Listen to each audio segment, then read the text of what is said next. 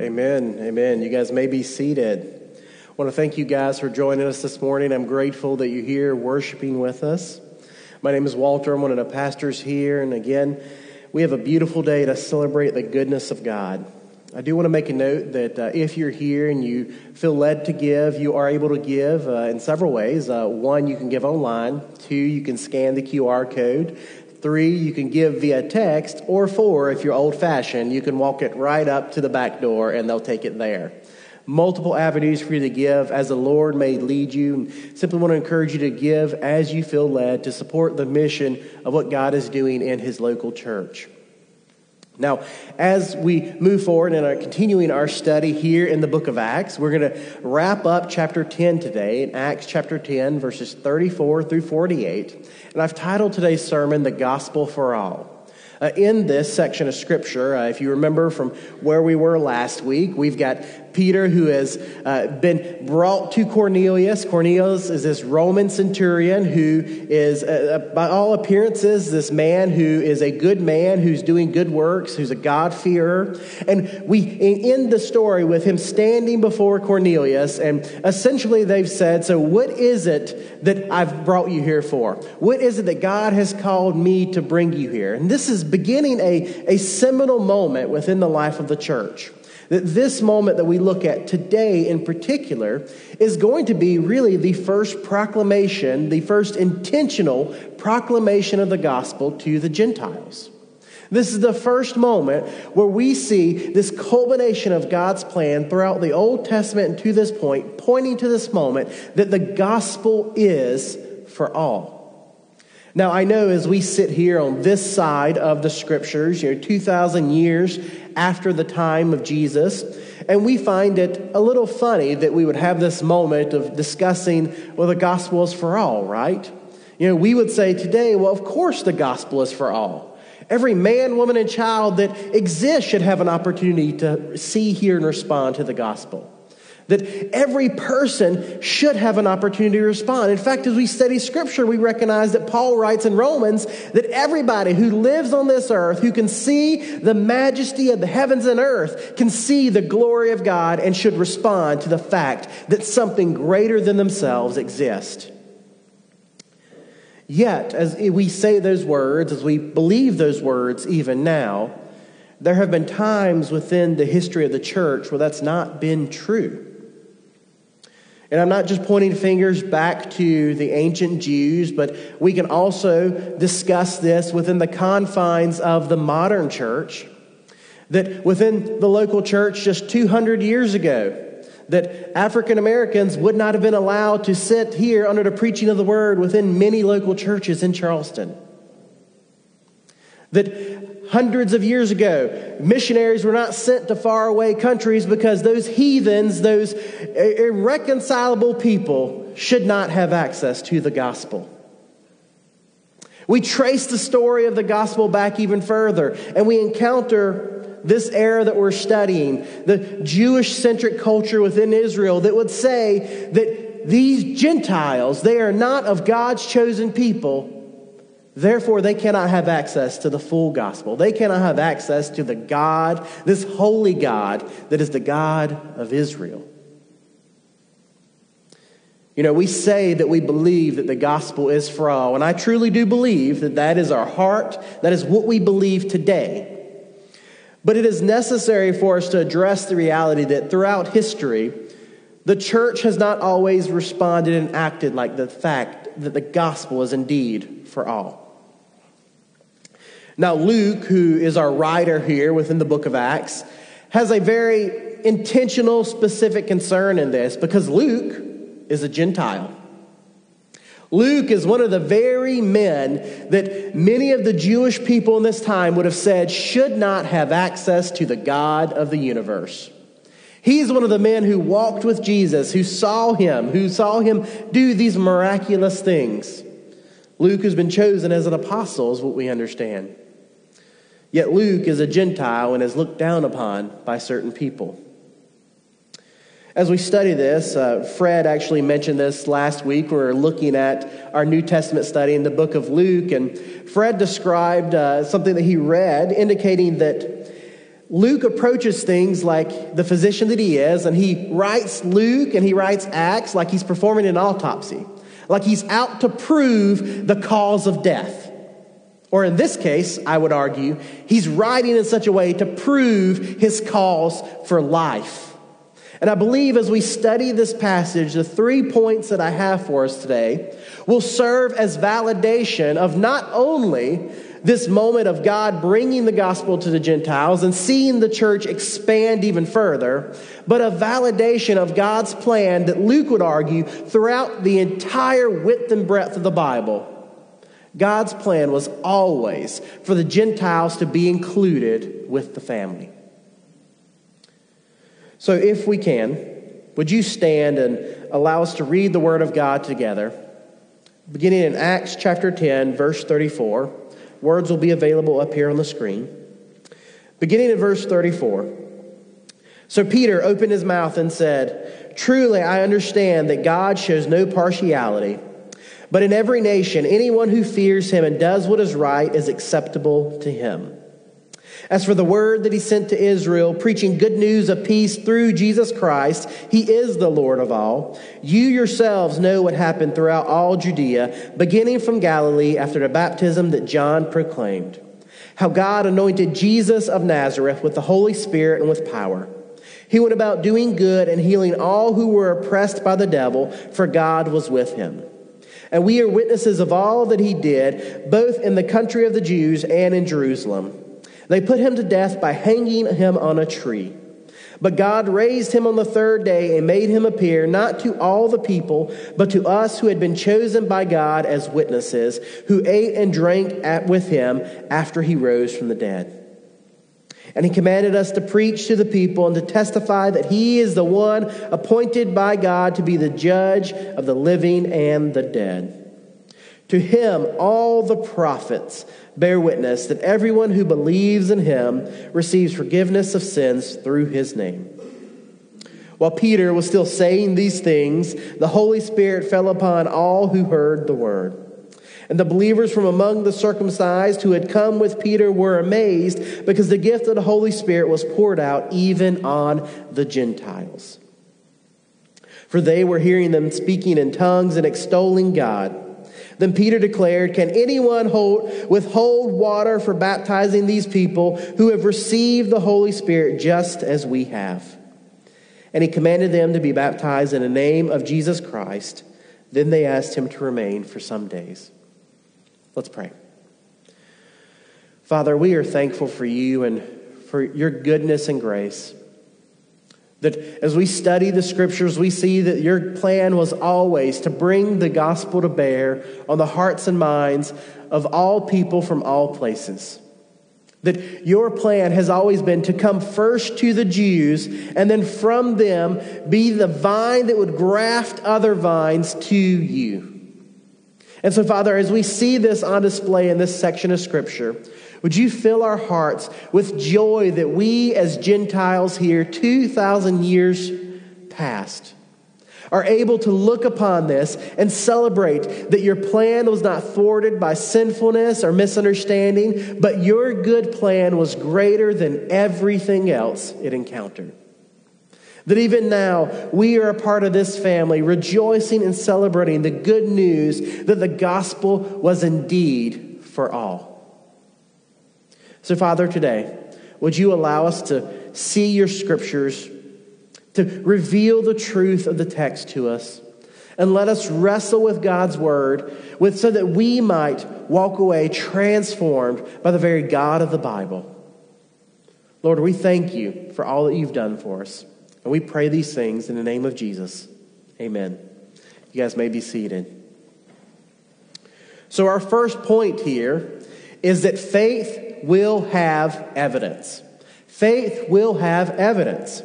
Look back at verses 34 and 35 with me. So Peter opened his mouth and said, Truly I understand that God shows no partiality, but in every nation, anyone who fears him and does what is right is acceptable to him. You see, Peter begins his sermon here by stressing this truth that God does not show favoritism, is how we could describe it. And as we hear that, again, we tend to insert our modern understanding of culture and life into these moments. And we look at this and we go, well, of course, Peter, that's right. Could you tell me something that I don't know? Yet, we have to keep the context of this error in mind. You see, Jews do not willingly associate with non Jews if it could be helped. Within this culture that we're reading from the Bible in, this culture that the story is happening in, this culture that it's written to, the Jews did not willingly associate with non Jews. There was a dividing line that was drawn that is, if you're a non Jew, you can only come so far into the temple. That if you're a non Jew and I associate with you, I am now ritually unclean and I must be made clean. And so Peter begins with something that is a quite bold statement, perhaps for his listeners, by proclaiming this truth that God does not show partiality. And as we look at this, I think it's actually quite interesting how Peter says this. Uh, you have to start breaking down some of the language here in the Greek and going back to some of the Hebrew to really understand it. But without getting incredibly Bible nerdy with you, the Greek word here for partiality or favoritism that you see, it's actually constructed or borrowed from a Hebrew phrase meaning to lift a face. Now, why that's important for us is because what Peter is literally saying to the gathered people is he's saying that God does not look down upon some people because of their race, nor does he look down upon other people because of their race. You see, the Jewish people would say that we have been elevated above these Gentiles because God chose us. There's some pride and arrogance perhaps coming into display. Yet Peter's very clearly saying God does not look down upon these Gentiles as being unworthy of his grace, nor does he look up to you by saying that you are better than them. You see, Peter understands this truth that the thing that unites us before God is our brokenness and our desperate need of a Savior. Peter understands the reality that at the foot of the cross, all is level ground. And so Peter begins with this bold statement of saying that if indeed God is going to discriminate, it's not going to be over race, but rather he's going to discriminate between those who worship him and those who do not, because that is what matters to the Lord. You see, he's not concerned about their cultural heritage. He's not concerned about where they were born. He's not concerned about if they've come from the right family, but rather he's concerned about their spiritual condition. Now, Peter's a, a bold man, as we've seen throughout some of the scriptures. It's a complete 180 from who he was back when Jesus was crucified, right? Like he's scared of a little girl. He doesn't want to proclaim that he follows Jesus. And now he's over here kicking rocks and throwing stuff at people, making sure they hear that the Lord of Lords is a God for all. He keeps going in verse 35 and he says that here that anyone in every nation who fears him, if they fear him and do it right, they are acceptable to him. You see, this statement certainly would have risen some eyebrows among the Jews, perhaps even the Jews that were with him. He makes it very clear that anyone who fears God and does the right thing will be found acceptable before the Lord. I have to think that as he says this, he's looking directly at Cornelius, right? As he's looking at Cornelius, he's perhaps proclaiming these words. And as we see from the previous section of scripture that Pastor Brian covered last week for us, Cornelius' belief was on full display. That he was known as a God-fearer. He was known as a man who was constantly devoting himself to prayer. He was known for his actions of charity, that he was a man that people stopped and looked at and said, I don't know what this man believes, but there's something about him that is different. And so he proclaims this truth that indeed, if you fear him and do what is right, you will be found acceptable before the Lord. Now, this I think, requires us to wrestle with some ideas about faith and works as we look at this. Because some would look at this and argue that perhaps Cornelius's works have led to salvation. That perhaps this is because, as Peter's standing before him, that Cornelius has done good works, and so God has found him worthy. Well, no, I don't think that's what's happening. I don't think that's a true statement. I think uh, Augustine argues that Cornelius, like Abraham, has shown himself to be a man of faith and trust in God. You see, God was already working his grace in him, and it's manifested itself in his good deeds. You see, Cornelius is found acceptable to God because of a God given faith, which has found practical expression in godly living. Yet, in this moment, we recognize that he's not received this new covenant that would come from trusting in Jesus and being filled with the Spirit. Cornelius is being found acceptable because underneath the old covenant, he has done things right. Yet, with Jesus coming in, the new covenant being inaugurated, he has not trusted in Jesus yet. Now, I think this lines up with James' statement over in the book of James that faith without works is dead. That this is not con- contradicting one another, but rather supporting one another mutually. You see, Cornelius' faith here, underneath the old covenant, is found to be alive and well because his works serve as evidence that his faith is alive and well. Ultimately, works are an evidence, an example to the world that our faith is living and active. No, works are not the only example of our faith, but it's quite an important example for us. I'm reminded of just the funny statement that if it looks like a duck, if it acts like a duck, if it sounds like a duck, odds are it's a duck. And as we look at this, I believe that Peter seems to be convinced that Cornelius is indeed a duck and continues on with his sermon. Because you see, not only does he proclaim that your faith has displayed evidence, now let me tell you about what you have faith in, even though you have not heard this gospel message of new. You see, we're transitioning to the next section in his scripture, which shows us that faith only comes from the gospel. Peter begins to move into his formal sermon and he's going to start relating the gospel to the gathered people here. And you might think that, hey, this is an incredible moment, right? This is when he's going to begin proclaiming the gospel to the Gentiles. Like, this is perhaps the culmination of God's plan. He's going to do something unique and different. He's going to do something off the wall. He's going to have a fun illustration, whatever it might be. Maybe you think that. But Peter, um, He's a one trick pony, if you might be able to say that. When we look at his sermons in the book of Acts, do you know what Peter consistently talks about? He preaches the same thing every single time. What is it? Well, he preaches about the ministry and life of Christ. He preaches about his death, burial, and resurrection. And he calls people to respond to faith. See, Peter would perhaps be a very boring preacher in that he preaches the exact same sermon every time he gets a chance to preach. Yet, every time he proclaims the good news of the gospel as we study scripture, what happens? The church expands, not because of what Peter is doing, but because of the power of his message.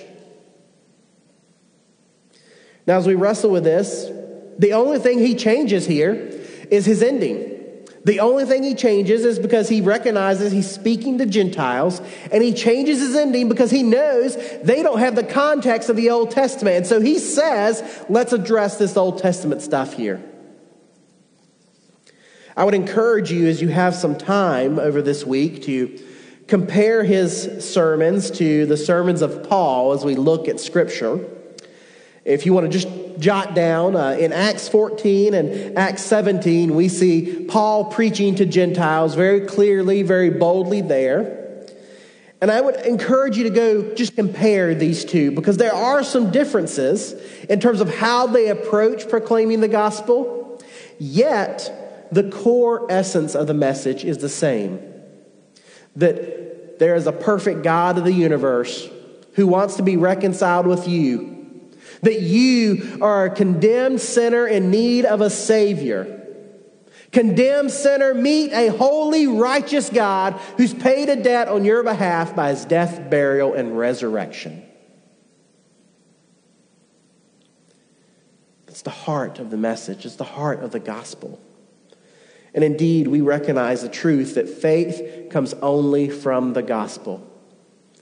That even as Luke is perhaps writing these words inspired by the Holy Spirit, you can just imagine that he's pumping his fist, going, I told you, I knew it. I knew this was the plan all along. Now, Peter begins his sermon, and he's starting with this good news of the gospel coming to Israel in verses 36 and 38. I'll read them for us. As for the word that he sent to Israel, preaching good news of peace throughout through Jesus Christ, he is Lord of all. You yourselves know what happened throughout all Judea, beginning from Galilee after the baptism that John proclaimed, how God anointed Jesus of Nazareth with the Holy Spirit and with power he went about doing good and healing all who were oppressed by the devil, for God was with him. He starts here and he's beginning with this good news of the gospel coming to Israel. And he points out that this good news of peace has been sent through Jesus. Now, there's some really interesting language here as we look at this passage, particularly as we look at kind of the, the word play between Israel and Lord of all. He says that the gospel was sent to the people of Israel.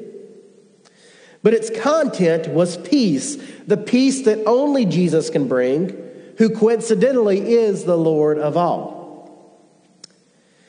Let me make those connections for you that I think Peter's trying to weave together as he's beginning to proclaim this gospel story. Essentially, if indeed he is the Lord of all, then the gospel that he brings, the peace that he brings, is for all people, not just Israel. That if we're looking at this, we would recognize that the truth is that he brought the gospel to Israel for it to be a vehicle to carry the gospel to the rest of the world, to the ends of the earth. You see, Peter is not just coming up with this on his own, though certainly he's inspired by the Lord. Rather, what we see that he's quoting portions of the prophet Isaiah through this message, particularly here. As he's quoting these portions of Isaiah, he's using this reference to Isaiah to argue that the gospel has come to reconcile both the Jew and the Gentile in Christ.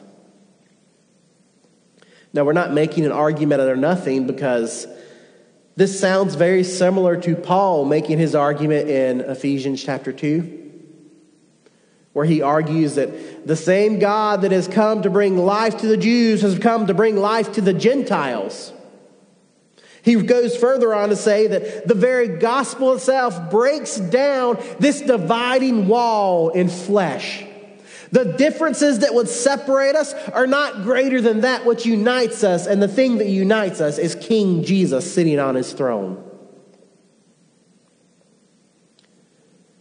Now he continues and he's dropped this landmine, if you will, of saying that this Lord, this Jesus, this gospel of peace, this Lord of all has come so that all could see, hear, and respond to the glory of the name of Jesus.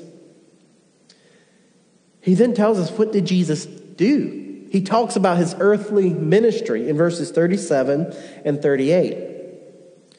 And in fact, if you look at this, these verses are actually a almost a summary of the outline of Jesus' life as we see presented over in Mark's gospel. You know, one of the things we recognize about the book of Mark is that it was perhaps the earliest gospel that is written down. And we see that perhaps Peter's paraphrasing some portions of that or just relating very minimally his own experience. But he talks through the baptism of John. He talks about the Galilean period with this extensive healing ministry, all these miracles that Jesus performed. He ends with talking about his death, burial, and resurrection. You see, he's aware of this reality that Cornelius and his family, those that have gathered from the household, they've likely heard portions of this story. Maybe they've heard the entire story. That this story was so significant, even that contemporary writers, contemporary historians like Josephus wrote and are, made note that Jesus lived and was buried and died and is said to have resurrected. It's big news, right? It's on everybody's iPhone at this time. Jesus was dead, buried, and then he's supposedly resurrected. They've heard the story, but he's proclaiming the gospel message in full to ensure they hear every component here, everything that is necessary for them to repent of their sin. No, it's not a problem if they only heard a portion of the story, perhaps. But how can someone come to faith if they don't know the full story of God and what he has done for you and I? And so Peter is laying out all that Jesus has done in terms of his earthly ministry. In verses 39 through 42, he begins to transition to a more formal witnessing section. That the language changes a little bit and becomes a little bit more formal here. That he's beginning to kind of stand before them and proclaim that he is a person who saw these things. Let's look at verse 39. Let's read through these. And we are witnesses of all that he did, both in the country of the Jews and in Jerusalem. They put him to death by hanging him on a tree. But God raised him on the third day and made him appear not to all the people, but to us who had been chosen by God as witnesses, who ate and drank with him after he rose from the dead. And he commanded us to preach to the people and to testify that he is the one appointed by God to be the judge of the living and the dead. Now, the reason this section becomes a little bit more formal within the language and begins to get a little bit more legalistic, if we can use that term, we have to keep in mind the apostles' chief purpose. You see, the apostles' chief purpose is that they walked with Jesus, they knew him personally. They'd walked with him on his time on earth, and they were witnesses to his resurrection. That is, they had seen him after the resurrection during those about 40 days that he was on earth after his resurrection.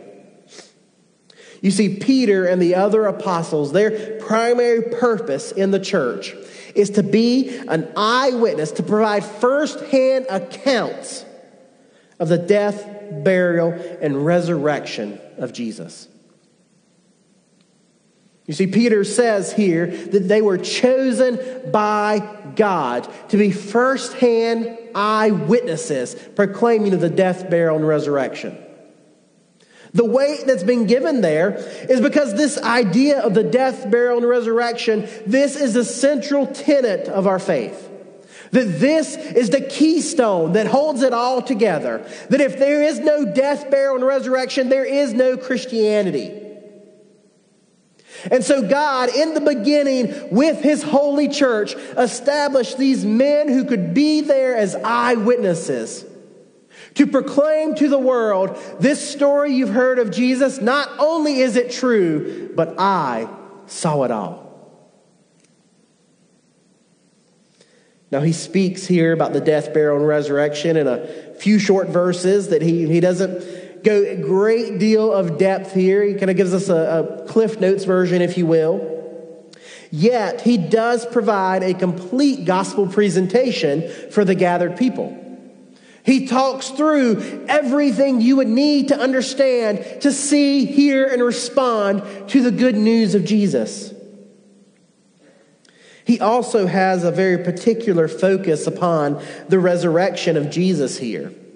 He says, I was preparing for this, it, it did seem a little unusual to add that emphasis in of that he is a witness to this, talking about the apostolic tradition of being a witness to the resurrection, uh, referencing that. And several commentators have indicated that it's likely the case that most Gentiles actually had no understanding of a bodily resurrection. And I thought that was interesting, so I, I did a little research trying to figure out where is this idea coming from. And historically, did you know that there are not truly any known religions in this area around Jerusalem, around Israel, that they would be connected with that would have had a bodily resurrection a part of their religious orders. Perhaps the closest is that there are some pre Abraham, so we're talking thousands of years before the nation of Israel even is established, ideas in Egypt and in Canaan, some works that point to this idea. So there's at least from thousands of years ago, someone said that there's a possibility of a bodily resurrection within their faith. Even some of the oldest religions that some would trace back to this time period, though I don't know if necessarily they go back this far, but some scholars believe that Buddhism and Hinduism are traced back even as old as the story of Abraham, perhaps. They're not known to have reached this area, but both have some general ideas about the bodily resurrection, but that's in India and China, no connection to this area. Even Greek philosophy. They have some stories within Greek mythology of, of men being brought back to life, but they're brought back to life as gods and no longer have anything to do with this earthly realm. But certainly by modern day times within Peter's era, we see that Greek philosophy has denied and, in their minds, disproven the bodily resurrection. You see, he has this focus on the resurrection because they don't truly have a clue what he's talking about. I also find it interesting that he has this focus upon Jesus' command to preach the word and an emphasis on Jesus as the appointed judge. You see, these ideas for you and I, they're, they're not new for us. These are things that we are well acquainted with, yet they're unique in the sermon. You see, we've not seen him use that type of language in any of his previous sermons. He doesn't bring that up anywhere else, yet here he does. You see, I would submit to you that what I believe Peter is doing is that he's showing them that Jesus has commanded the gospel to be proclaimed ultimately to all people. Why? Because Jesus is ultimately going to judge all people. You see, he's weaving these threads together to show that the gospel is indeed available to anyone. He's appealing to God's character by saying that a good God would not give people an opportunity to not respond to the gospel, right? He would not condemn people to hell with no access to the gospel. And Paul picks up that thread in Romans and says they can look at the heavens and earth and know that something greater themselves exists. No man can look at a tree and go, Tree, grow. Yet God, by his spoken word, can cause the seas to rise and fall. I'm paraphrasing some of Paul's message in Romans 1. Yet Peter's beginning to weave those threads together for the church to show, to display this truth that indeed faith comes from the gospel, and indeed the gospel is for all. Now, as Peter is perhaps wrapping up his sermon, we get to verse 43 and he offers us this conclusion of his sermon.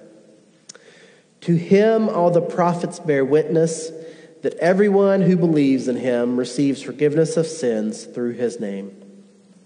You see, Peter ends his sermon with something very similar to what he does throughout the rest of his preaching recorded here, where he offers an invitation, an opportunity for people to respond. But he does something different in that he also addresses the reality of the Old Testament here even as he does this, this is first an invitation that whoever would believe in Jesus will receive the forgiveness of sins. Why?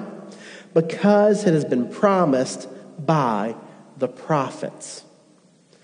He's making clear that the prophets themselves are bearing witness to the fact that the Messiah was going to come and that, yes, he was going to bring glory to Israel because we would be redeemed, but he's also come to redeem every tribe, every tongue, every nation. See, this is a reference to some of Peter's other sermons because he continually addresses some issues of the prophets. He builds his case, so to speak, on the prophets and then says all this that the prophets said is pointing to Jesus. The language here is actually very similar to Luke 24, and that shouldn't be a surprise because we believe Luke wrote both Luke and Acts.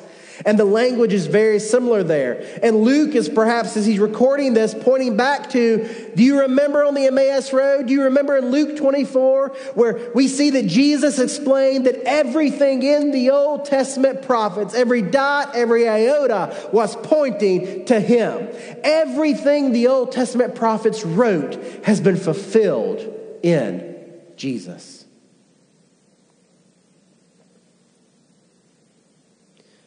You see, when Peter offers this invitation, he's not offering them an invitation to a new faith.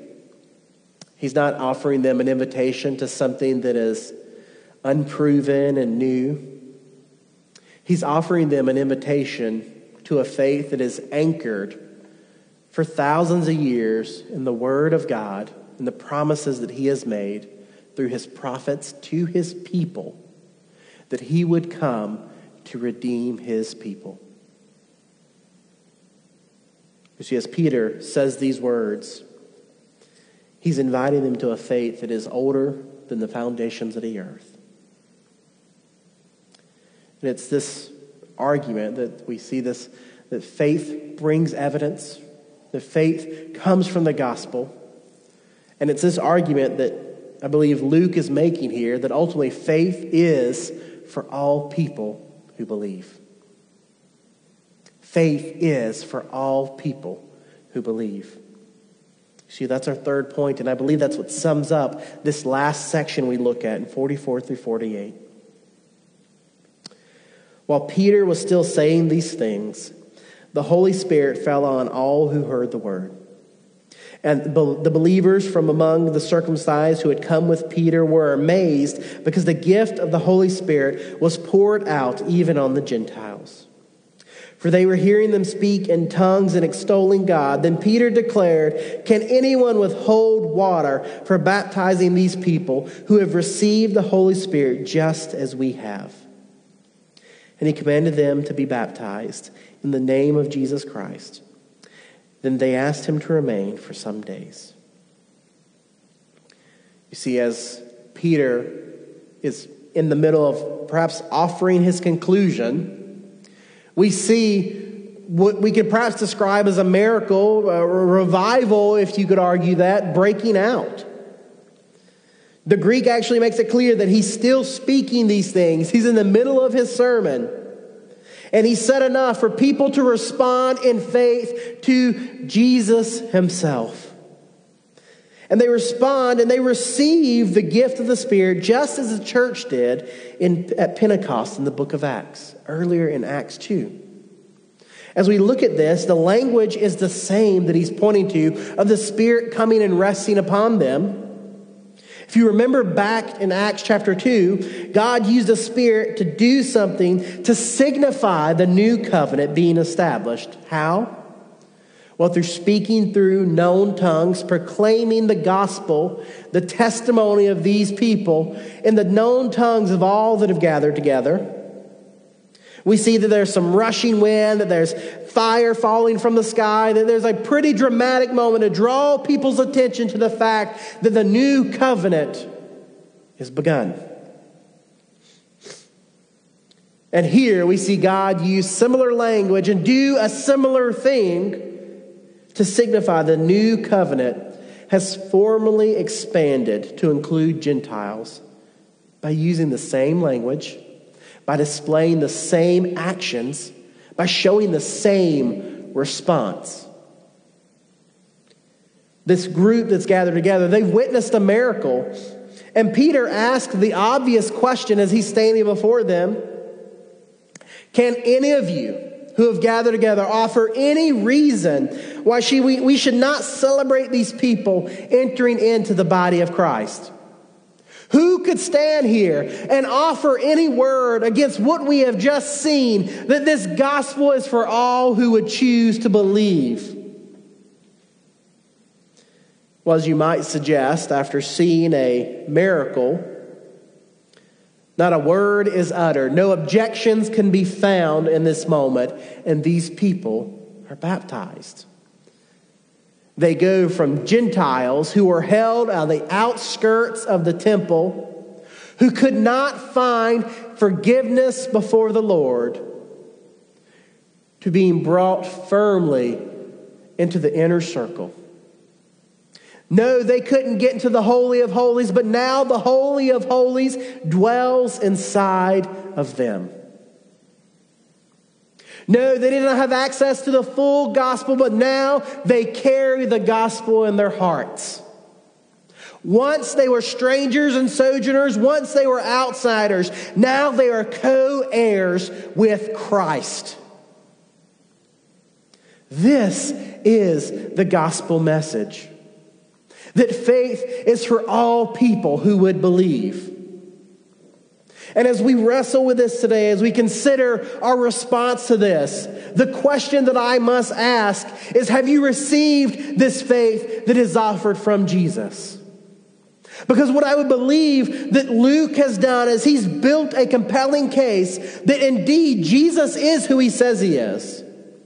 That he's built this foundation off the Old Testament that the Word of God is indeed a living, active representation of God. That we see through the scriptures that Jesus is who he says he is. And so today, you and I have a decision to make. You and I have an opportunity to choose to respond to Jesus, or we can choose to reject the free gift of grace that is offered today. You see, what I am confident of is that everyone here who is listening, either in here or online, every single person will make a decision about Jesus today. Every single person will either choose to follow Jesus or you will choose to reject his gift of grace.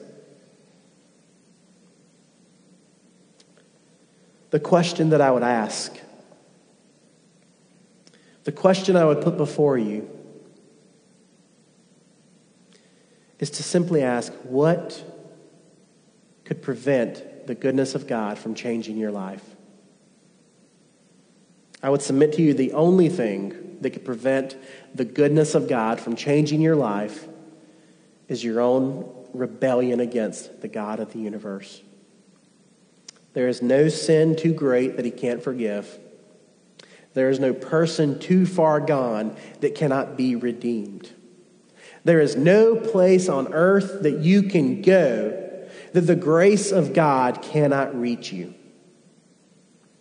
And so, the only thing that could prevent you from receiving the free gift of grace is your sinful pride. Brothers and sisters, lay down that burden that you're not meant to carry. You are not meant to carry the weight of your sin and shame. What you are meant to do is to lay it down at the foot of the cross. Allow Jesus to bear that burden and to rest that you have been reconciled with the King of the universe. And so I simply ask you today what could prevent you from receiving the free gift of grace. Today, as we close our time in prayer and a time of worship, you have opportunity to wrestle with that question. That here in the next few moments that we'll have a time of silent prayer where you can go to the Lord of the universe. You can go directly to Jesus and you can ask him, is there anything that I've done that you won't forgive, Jesus? Is there anywhere that I can go that your saving arm won't reach? Is there anyone that is too far gone to be redeemed? You can ask him those very words. And as we study Scripture, we recognize there is one prayer that God will always answer. And this is a prayer calling to Him, asking for salvation. I assure you that if you ask those questions before the Lord, He will answer. And so, in our time of silent prayer, take time to ask those questions before the Lord. I'll close us in prayer and we'll sing of a song celebrating the goodness of God. And it's my hope and prayer that you sing this song as someone who has been redeemed of their sin, who has chosen to receive the goodness of the gospel. If you have questions about this, I'll be here up front. Pastor Brian will be available. Please speak to us. We'd love to hear what God is doing in your life. But if you would, would you go to the Lord in prayer with me?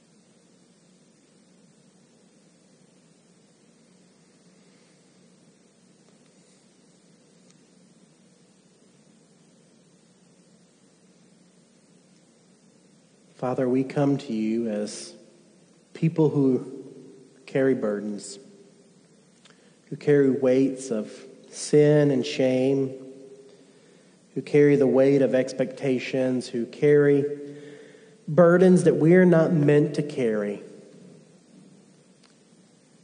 Yet, in the midst of this, you are here freely offering the ability to take those burdens away from us